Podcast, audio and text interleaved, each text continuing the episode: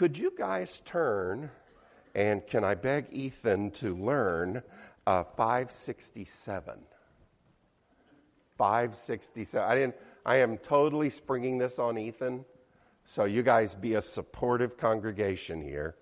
Uh, I'd like to sing that song here in just a little bit because I just like it, and it relates to our theme. Uh, the young men are handing out uh, responsive reading. We're going to have two responsive readings uh, tonight, and we have some other scriptures that we're going to think about as well. Tonight's just a devotional to kind of wrap up what we've been studying all this month. And on Sunday evening, all this month, we are uh, we've been looking at contentment and how do I uh, find a way to be happy with what I have rather than being poisoned by by looking at what other people have that I don't have. How can I give God thanks? How can I be happy for my blessings and, and not be discontent? Uh, and we've talked about what the scripture says about that, and we've, we've studied a few passages. One of the passages we studied was this uh, passage, Psalms 118. And so that's actually the first responsive reading that I want us to look at. And this is, this is a, a reading that says, you know, it matters where you put your trust.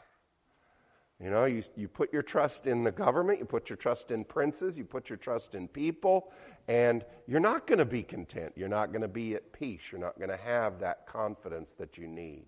It matters where you put your trust. And of course, this psalm is particularly important because if you read uh, Matthew chapter 20 through 27, there, is, there are themes from this psalm woven through all of those chapters. This was on Jesus' mind, and this was on the mind of Matthew when he was writing, remembering what Jesus had done there at the end. So, those of, us, those of us on Sunday morning who are studying the Gospel of Matthew from the pulpit and in our Bible classes, we're going to start seeing a lot of the words of Psalms 118 uh, crop up in the events and the things that are said in the Gospel of Matthew. So, it's a doubly important psalm for Christians, but it's important for this concept of God has me, God takes care of me, God, my peace starts with who I've put my trust in. So, we're going to do this the way we usually do with our responsive readings. Uh, this side, you guys have the regular print. This side, you have the bold faced print. Okay? And there are more of them than there are of you. So, this side, you have to have more passion and conviction about what you say. Okay? So, here we go. Give thanks to the Lord, for he is good. Let Israel say, let the house of Aaron say,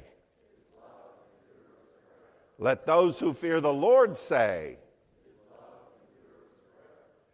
when hard pressed, I cried to the Lord, and he brought me into a spacious place.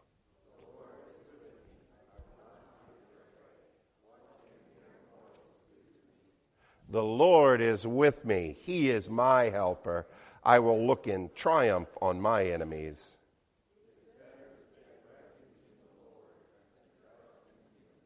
It is better to take refuge in the Lord than to trust in princes.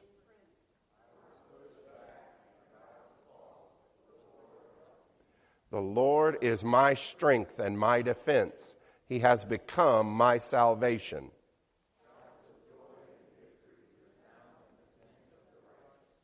The Lord's right hand has done mighty things. The Lord's right hand is lifted high. The Lord's right hand has done mighty things.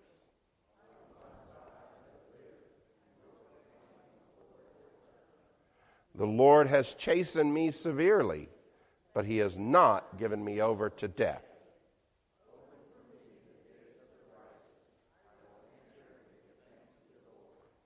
This is the gate of the Lord through which the righteous may enter.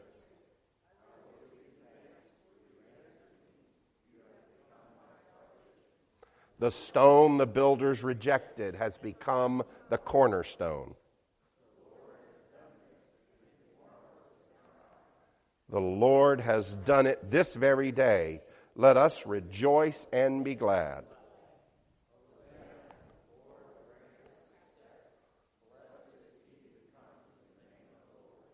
From the house of the Lord, we bless you.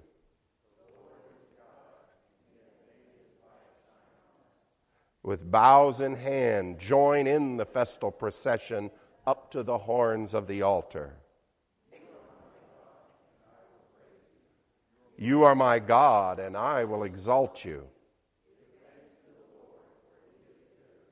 His love endures forever. Amen. This psalm, I mean, the way we just did that, by the way, is really authentic because this psalm is set up to have the congregation talking to each other. At one point, you could almost hear the pilgrims coming to Jerusalem for the celebration and the people already in the temple welcoming them. Where are the gates? Open, come into the gates. Uh, join in the festival, the, the, with your bows, join in the procession. It's really interesting the way this psalm is designed to have question and answer just like that. Um, the psalm, as I said, is about putting your trust in God. Our peace, if we're going to have contentment, whether we have a lot or a little, if we're going to have contentment, it starts with this foundation. Whatever happens to me in this life, I trust that God is going to take care of me.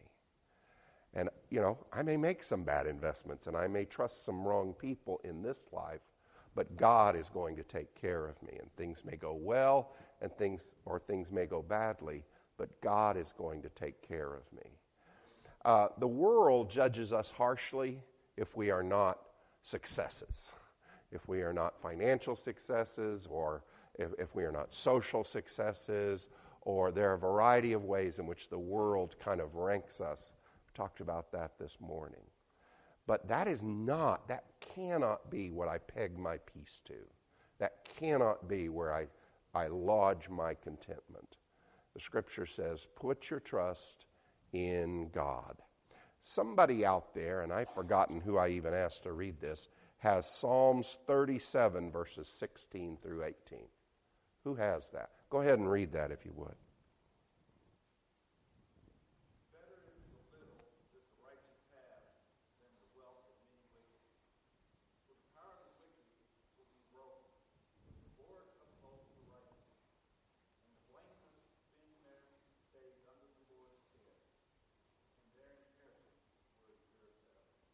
Once again, we have that idea uh, of what matters is where you are in relationship to God, being taken care of by God. That's an Old Testament sentiment. It's echoed by Proverbs. Uh, who has Proverbs 16? The Proverbs 16, 7 through 9 passage? Yes, 7 through 9. 16, 7 through 9.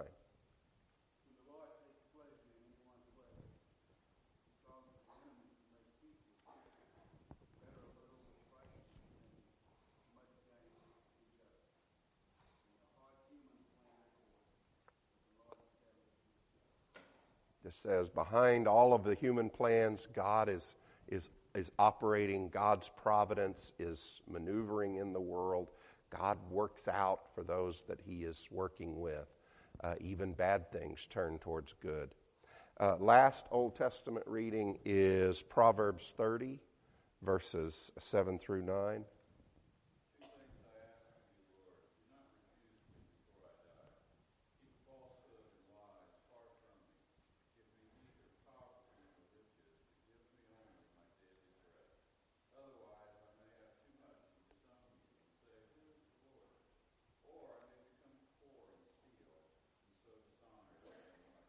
That's an interesting passage. Give me just what I need for now. Don't give me too much. Don't give me too little. Put me in the middle there. Give me my daily bread. Same thing Jesus prays for. Um, okay. Our faith in God, especially the Old Testament faith, is grounded in a number of things. It's grounded in the covenant promises, and it's grounded in the fact that uh, there is the God who made everything is the same God who has made promises to us. The God who made the sun, the moon, and the stars is the God who made a promise to take care of his people. So at this time, if you're okay, uh, if you would open your songbooks to 567, we'll, uh, we'll try the song that I sprung on Ethan at the last minute. Can you count the stars of evening that are shining in the sky? Can you count the clouds that daily over all the world go by?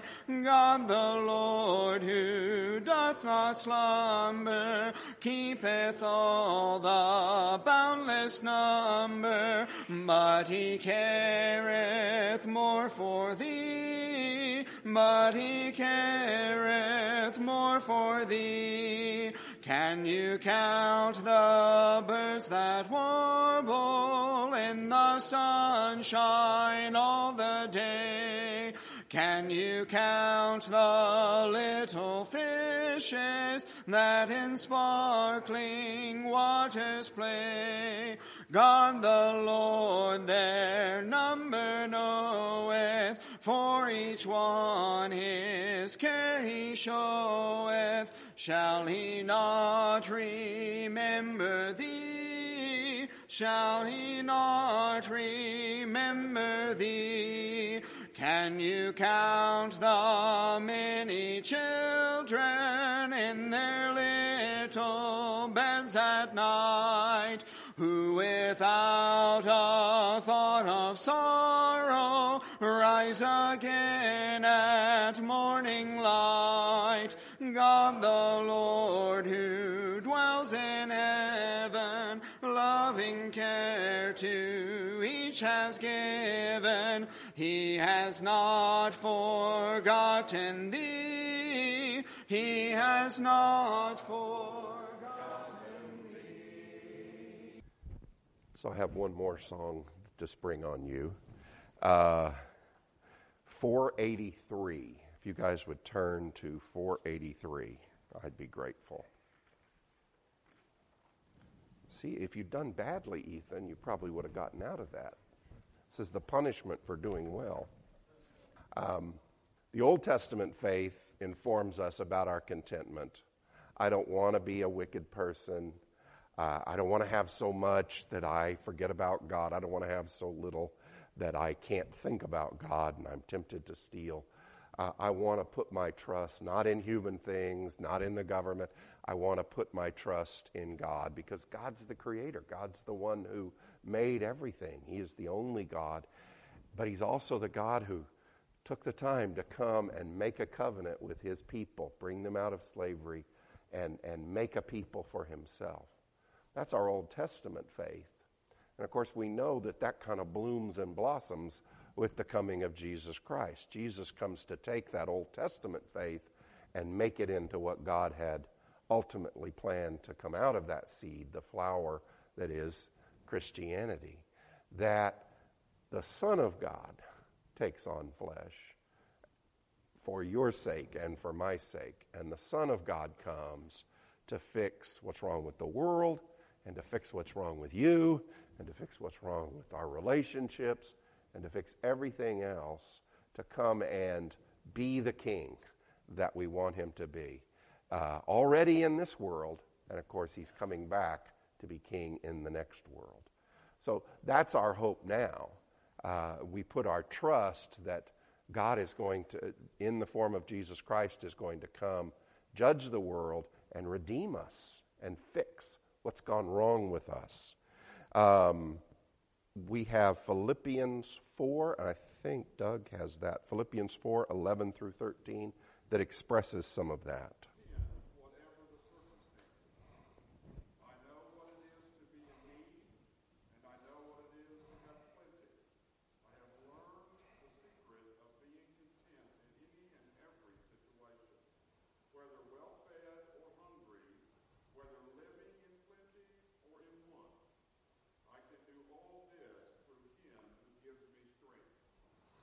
Now, I am not Paul. Uh, I don't ha- I cannot say uh, that I'm always content and happy when I am uh, having financial difficulty. I am the opposite of content, and I worry and so forth. But I'm getting better, and the reason I'm getting better is the same reason that Paul cites here. It's because I I no longer think I'm really alone in those things. As my faith has grown, I've come to realize even if I were to just crack up and, and be devastated financially, that would not mean I was separated from God. That would not mean that I had lost my salvation. And that God, even no matter what happens to me in this life, financially or in my health or anything else, God is not going to abandon me. He's not going to leave me.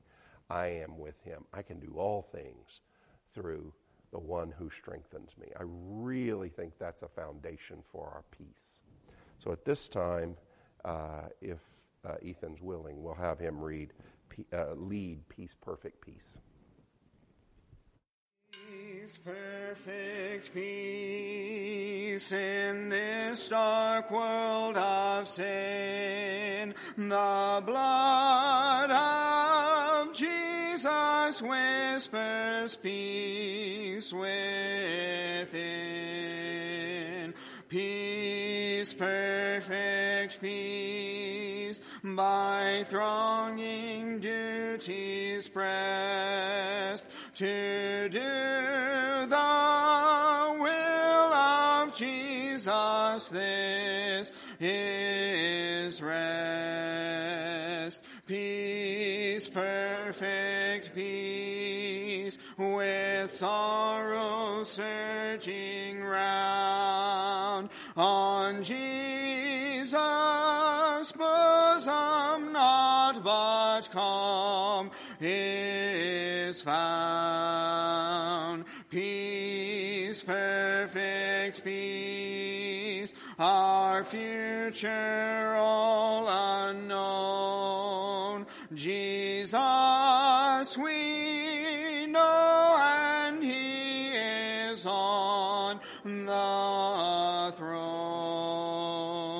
It is enough. Earth struggle soon shall cease and Jesus call us to ends perfect.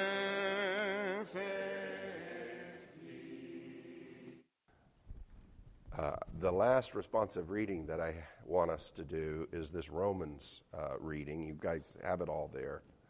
And of course, Romans is the culmination of so many different things. Uh, Paul, trained in all the wisdom of the Old Testament faith, uh, then has this blazing, literally blazing encounter with Jesus Christ, changes his life forever, and he is sold out completely from that point on to telling the story of Jesus. And God had blessed him with brilliance and had inspired him with the Holy Spirit. He had written other letters before he writes Romans, and Romans is sort of uh, almost Paul and the Holy Spirit's masterpiece explaining what it means that Jesus Christ has come into the world and what God has planned for you and me.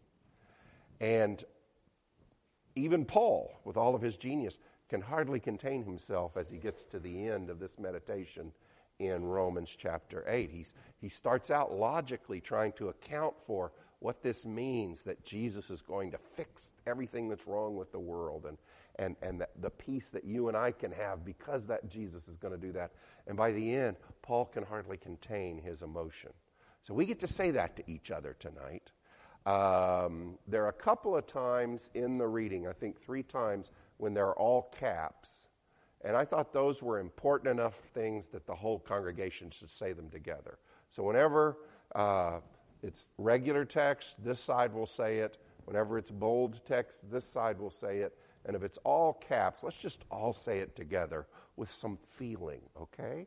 With some enthusiasm. Thank you. All right. I consider, this is you guys, I consider that our present suffering is not worth comparing with the glory that will be revealed in us.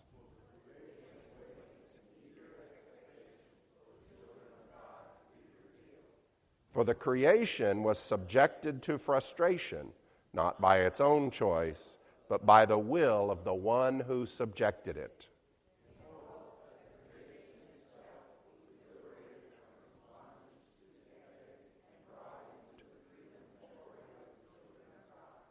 We know that the whole creation has been groaning as in the pains of childbirth right up to the present time.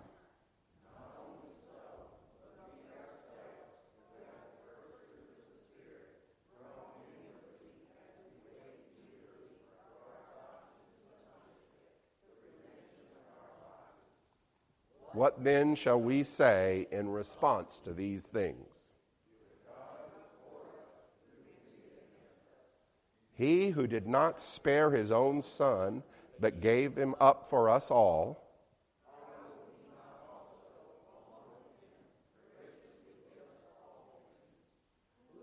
bring any charge against those whom God has chosen.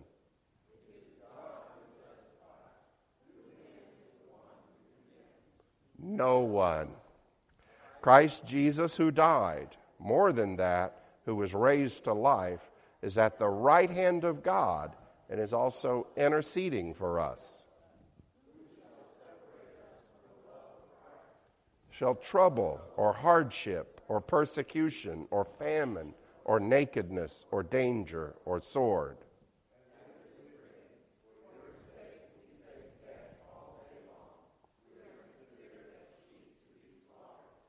No, in all these things we are more than conquerors through him who loved us. I am convinced that neither death nor life, neither the present nor the future, nor their height nor depth, nor anything else in all creation will be able to separate us from the love of God that is in Christ Jesus our Lord. Amen. Oh, that was good, church. Thank you so much. That gives me strength. That gives me power. And I hope it does you as well. Uh, God has us. Old Testament faith tells us that. New Testament faith tells us that with a whole new uh, set of beliefs to go along with it. God has us in this life and in the next. God has us. He is coming to fix what's wrong and to take us to be with Him. If you need to respond to the invitation of Jesus Christ to make your life better and to help you get on board with the program to make the world better, if you need prayers, if you need help, or if tonight's the night you decide that you want to put on Jesus Christ in baptism, we invite you to come as we stand together and sing.